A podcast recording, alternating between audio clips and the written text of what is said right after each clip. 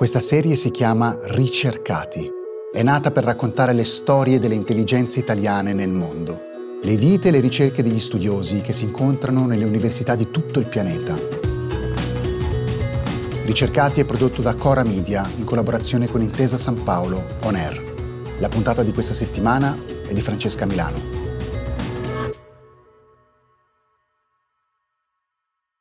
Di mia nonna ricordo soprattutto gli occhi e i gioielli. Erano la sua passione, un vezzo d'altri tempi. Erano vistosi, grossi, spesso molto colorati. Lo era in particolare quella collana di coralli che ogni tanto mi prestava quando volevo giocare alla signora. Giocavo da sola perché all'epoca non avevo ancora né sorelle né cugini e il gioco consisteva in pratica nell'impersonificare mia nonna. Mi mettevo la sua borsa, i suoi bigodini e la sua collana rossa e mi inventavo un mondo tutto mio, fatto di buone maniere e di caffè da offrire ad amiche immaginarie. Non so dove sia finita quella collana, dovrei chiedere a mia madre forse, ma se anche non fosse andata persa penso che non la indosserei, perché oggi il corallo non è più sinonimo di eleganza, ma di specie in via di estinzione, complice l'uomo, ma anche il cambiamento climatico. C'è qualcuno però che i coralli oggi prova a salvarli. Luigi Colin, per esempio, che fa il ricercatore in Germania.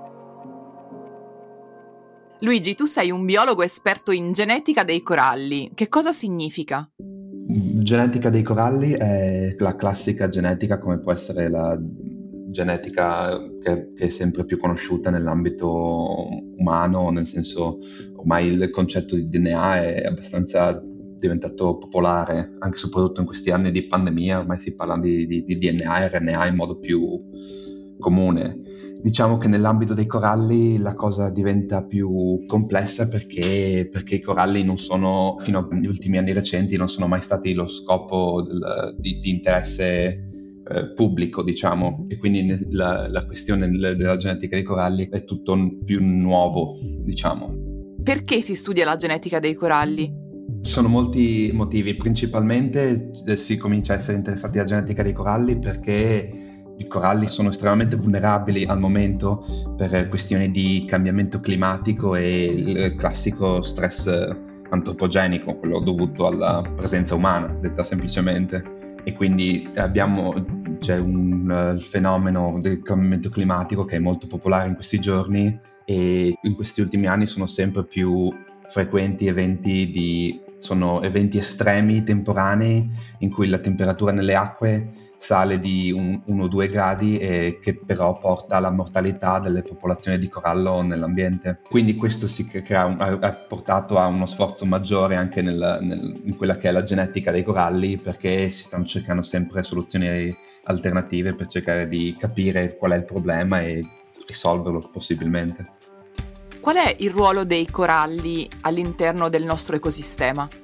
Ma i coralli hanno mille funzioni diverse effettivamente, li chiamano gli, gli ecosystem service e quindi sono, cioè, sono interi studi che sono, che sono, studi che cercano di dare un prezzo al valore delle barriere coralline per valutare l'impatto economico perché di solito quello che si fa per cercare di giustificare la salvaguardia ambientale è dare un prezzo alla perdita di certi ambienti. I coralli sono, le, le cose più semplici da dire è il supporto di tutte le, le fisheries, quindi tutti gli ecosistemi marini, i pesci, sono la base su cui tutti questi ecosistemi sono, si costruiscono, perché senza anche nell'oceano, nelle, nelle acque aperte, senza una struttura, anche semplicemente dal punto di vista strutturale, non ci sono tanti aggregati di, di pesci quindi è sistema che si deteriora, diciamo. Poi hanno anche altre funzioni che sono meno popolari, nel senso che si parla sempre, ad esempio, del, dell'Amazzonia come il polmone del mondo, ma ci sono molti coralli che, alcuni coralli, molti forse è una parola grossa, ma alcuni coralli che producono ossigeno che va a finire in atmosfera e quindi hanno tutta una serie di, di, di step intermedi in tutto quanto. Quando è nata la tua passione per i coralli? E la mia passione per i coralli è nata, uh, penso, al primo anno del mio master. E in realtà ho sempre avuto da, da, fin da piccolo una passione per l'oceano di per sé, poi la passione dei coralli è nata con, con un documentario Netflix di, si chiamava Chasing Corals e quindi ha prima volta mi ha mh, introdotto al, al problema del, del, che c'è in questo momento sulle barriere coralline che stanno scomparendo. Poi tutto pian piano è transitato in una passione vera e propria. Quando mi sono reso conto che dal lato genetico, che è quello che mi interessa un po' più a me personalmente, il corallo è un organismo affascinante e complicato perché non, non è solamente il corallo come animale, ma una simbiosi con delle alghe e la maggior parte delle sue funzioni sono anche in combinazione con l'ambiente microbico che ha attorno quindi non è, è al posto che essere, è un organismo ma è diviso in tre componenti infatti adesso eh, si parla almeno nel mio gruppo di ricerca non parliamo di coralli ma parliamo di coralli come si dice olobionte quindi l'organismo di per sé non l'oste, il, le alghe e i microbi associati. Senti, tu hai parlato di un master, ci racconti qual è il tuo percorso di studi? Il mio percorso di studi è stato abbastanza classico fino al liceo. Al liceo ho fatto un po' una deviazione da quelle che sono le scelte un po' più, diciamo, ordinarie, nel senso che ho scelto di fare un liceo sperimentale eh, con un'opzione ambientale onestamente per, per, i motivi per cui il liceale sceglie di barattare un'ora di matematica per un'ora di ecologia, nel senso ogni tanto è anche più piacevole probabilmente, almeno dal mio punto di vista. Dopodiché ho fatto una triennale in scienze ambientali a Udine, all'Università di Udine, e poi ho fatto un master Erasmus Mundus, che è un master che prevede appunto la mobilità Erasmus come obbligatoria. Quindi sono due anni attra- in uh, quattro o cinque università, quindi mi sono imbarcato in questi due anni in, di, in cui ho viaggiato attraverso sei diversi paesi, mi trasferivo ogni quattro mesi, è stato difficile a volte ma molto interessante. E appunto un master in, dimenticavo, un master in biologia, in risorse marine biologiche, che è stato l'inizio effettivo della carriera marina, perché fino alla, alla parte della triennale, diciamo, erano scienze ambientali più generali, anche tante scienze forestali che non era molto la mia passione, diciamo. Oggi sei un ricercatore universitario a tutti gli effetti, però da giovane io ho letto un articolo che parlava di te, eh, hai avuto dei disturbi dell'apprendimento e addirittura ti avevano consigliato una scuola breve. Che cosa ti ha convinto invece a insistere con lo studio? Ma in realtà il mio disturbo del, dell'apprendimento era un, un, disturbo sistematico dell'apprendimento, un DSA, che mi è stato diagnosticato che è una disortografia alla fine, senza dire cose eh, sgradevoli, ma è stato, tra virgolette, tra tutti i disturbi dell'apprendimento che potevano capitarmi, sono stato fortunato anche da un certo punto di vista, perché relativamente alle problematiche che crea, la maggior parte di queste si risolvono con l'uso di un computer un correttore ortografico e quindi visto il mondo moderno verso cui andiamo, una volta che sono uscito dal liceo queste problematiche sono un po', non dico azzerate, ma sono minimizzate molto. In realtà la, la scelta di, di continuare è stata una questione di testardaggine personale e di semplicemente ignorare i consigli di persone che evidentemente che non mi conoscevano personalmente, perché il consiglio della scuola a breve termine veniva dall'insegnante di lettere, ad esempio, che da quel punto di vista, per carità, non ho, non ho più approfondito le lettere, quindi aveva anche ragione, per carità, però diciamo che l'insegnante di scienze non, mai, non mi ha mai detto non, non proseguire.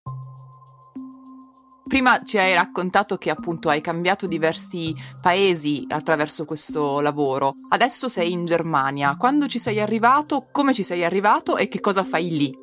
In Germania mi sono appena trasferito, in realtà sono due mesi che sono, in, che sono lì. Ho iniziato un uh, dottorato in quella che viene col termine tecnico chiamata metagenomica del, del corallo come, come olobionte, quindi il corallo a 360 gradi, il corallo di per sé, tutto tondo, e sono arrivato in Germania un po' per caso, ad essere onesto, nel senso che non, ho, non puntavo alla Germania e non puntavo a un paese specifico alla fine del, del, mio progetto di ricerca a Londra stavo cercando di muovermi appunto in un dottorato e mi stavo informando nei vari progetti di ricerca disponibili. Quindi quello che ho fatto è stato trovare, vedere questo progetto pubblicato dal mio supervisore, dal mio PI attuale e, e fare domanda quando poi lui mi ha risposto la prima volta per un'intervista, allora mi sono informato, devo essere onesto, mi sono informato di più allora e ho visto che effettivamente era in Germania e quindi ho scoperto dove effettivamente sarei andato se le cose fossero andate a buon fine come sono andate. Tu prima della Germania eri in Inghilterra? Sì, col mio master ho fatto un, cioè, ho previsto un periodo di tirocinio pratico che ho passato ad Oxford col um, Dipartimento di Zoologia dell'Università di Oxford e in quei tre mesi ho avuto l'opportunità di conoscere ricercatori e di, sono riuscito a stringere contatti per, con una ricercatrice del, del, posto che si è offerta gentilmente diciamo di aiutarmi a, fare, a svolgere mio, la mia tesi di laurea e quindi dopo, dopo, Oxford sono passato a Londra, stiamo parlando di gennaio 2019 comunque, subito prima della pandemia in pratica.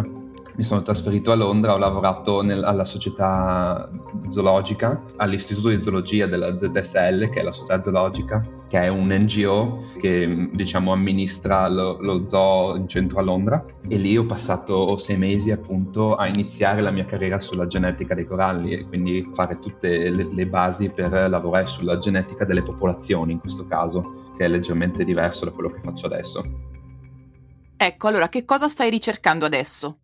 la, la, base del progetto di ricerca di cui faccio parte adesso è di caratterizzare tutte appunto le componenti di questo eh, olobionte, perché eh, il corallo di per sé, quindi il corallo animale e la componente del simbionte alga è stata molto studiata, ma tutta la parte microbica per difficoltà effettivamente tecniche è ancora poco studiata. E quindi l'idea è andare a caratterizzare meglio tutta questa parte bio- microbica e andare anche a caratterizzarla da un punto di vista funzionale e quindi sen- non andiamo solo a descrivere che tipo di batteri ci sono, ma a vedere se diversi coralli hanno diversi batteri ma che fanno magari tutti la stessa funzione di per sé. Questo è tutto un lavoro di base che poi può espandersi in quella che può essere eh, la probiotica, ad esempio, che è l'equivalente di quello che può essere la probiotica che ti può consigliare il medico per eh, problemi di stomaco al, al momento, a, al giorno d'oggi che si potrebbe applicare in un futuro ai coralli per renderli più forti e in grado di resistere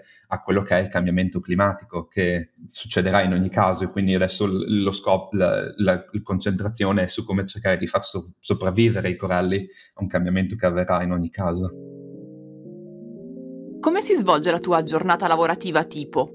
La mia giornata lavorativa tipo in questo periodo è un po' variabile, nel senso che sono all'inizio di quello che è il mio progetto di dottorato alla fine e quindi può, ci sono giornate in cui sto alla scrivania e passo la giornata a leggere paper per aggiornarmi sulle, sulle ultime cose. In realtà una giornata tipo standard, una volta che queste cose, se togliamo la componente di, di lettura che in realtà è fondamentale, eh, si divide tra quello che può essere una giornata in laboratorio e quindi sì, le, io ho i miei campioni che sono, stati, che sono stati collezionati o che andrò a collezionare fortunatamente eh, in, a ottobre. E, e quindi faccio, lavoro in laboratorio, si tratta di fare l'estrazione del DNA con diverse tecniche su cui stiamo anche lavorando per cercare di ottimizzarle. E poi la, la componente D effettivamente lavoro al computer per eh, an- analizzare i risultati una componente extra del momento attuale è il fatto che ci sono un sacco di, di, di, incontri, di meeting col mio PI perché stiamo prendendo tante decisioni su cosa fare dopo. Senti, tu hai fatto quindi molta esperienza all'estero, anche adesso appunto sei in Germania. Quali sono le tre cose che ti mancano di più dell'Italia? È una domanda complicata perché nel senso l'Italia è la, la casa e le tre cose che ti mancano di casa eh, sembrano quasi poche da scegliere. Se uno deve fare, se dovessi fare una lista in Italia ho eh, la famiglia, gli amici e il sole. E invece quali sono le tre cose più utili che hai imparato stando all'estero? Stando all'estero in realtà eh, ho imparato moltissime cose, alcune sono le, le, più banali, nel senso che la maggior parte del mio percorso formativo si è svolto all'estero, quindi potrei includere in questo effettivamente le conoscenze che mi servono per lavorare. E col tipo di percorso che ho fatto ho imparato la, l'adattabilità, nel senso che una componente del trovarsi ogni, ogni quattro mesi in un'università diversa, del, da adattarsi alle culture, che è un, un vantaggio perché è una cosa che poi si può traslare alle altre componenti della tua vita. Quando sei abituato a doverti relazionare con altre culture, altri modi di fare, altri sistemi burocratici, poi sei più malleabile in quelle che, che è il, la tua vita day to day, si direbbe in inglese, del, del, giorno per giorno. Poi probabilmente tante altre cose, ma faccio fatica a fare una lista di tre elementi. E invece pensando al futuro, tu adesso sei appunto sei da poco arrivato in Germania, quale pensi che sia la prossima tua meta e pensi di tornare in Italia a lavorare prima o poi? Ma diciamo che il dottorato comunque durerà tre anni, quindi per i prossimi tre anni io in, in, in Germania starò.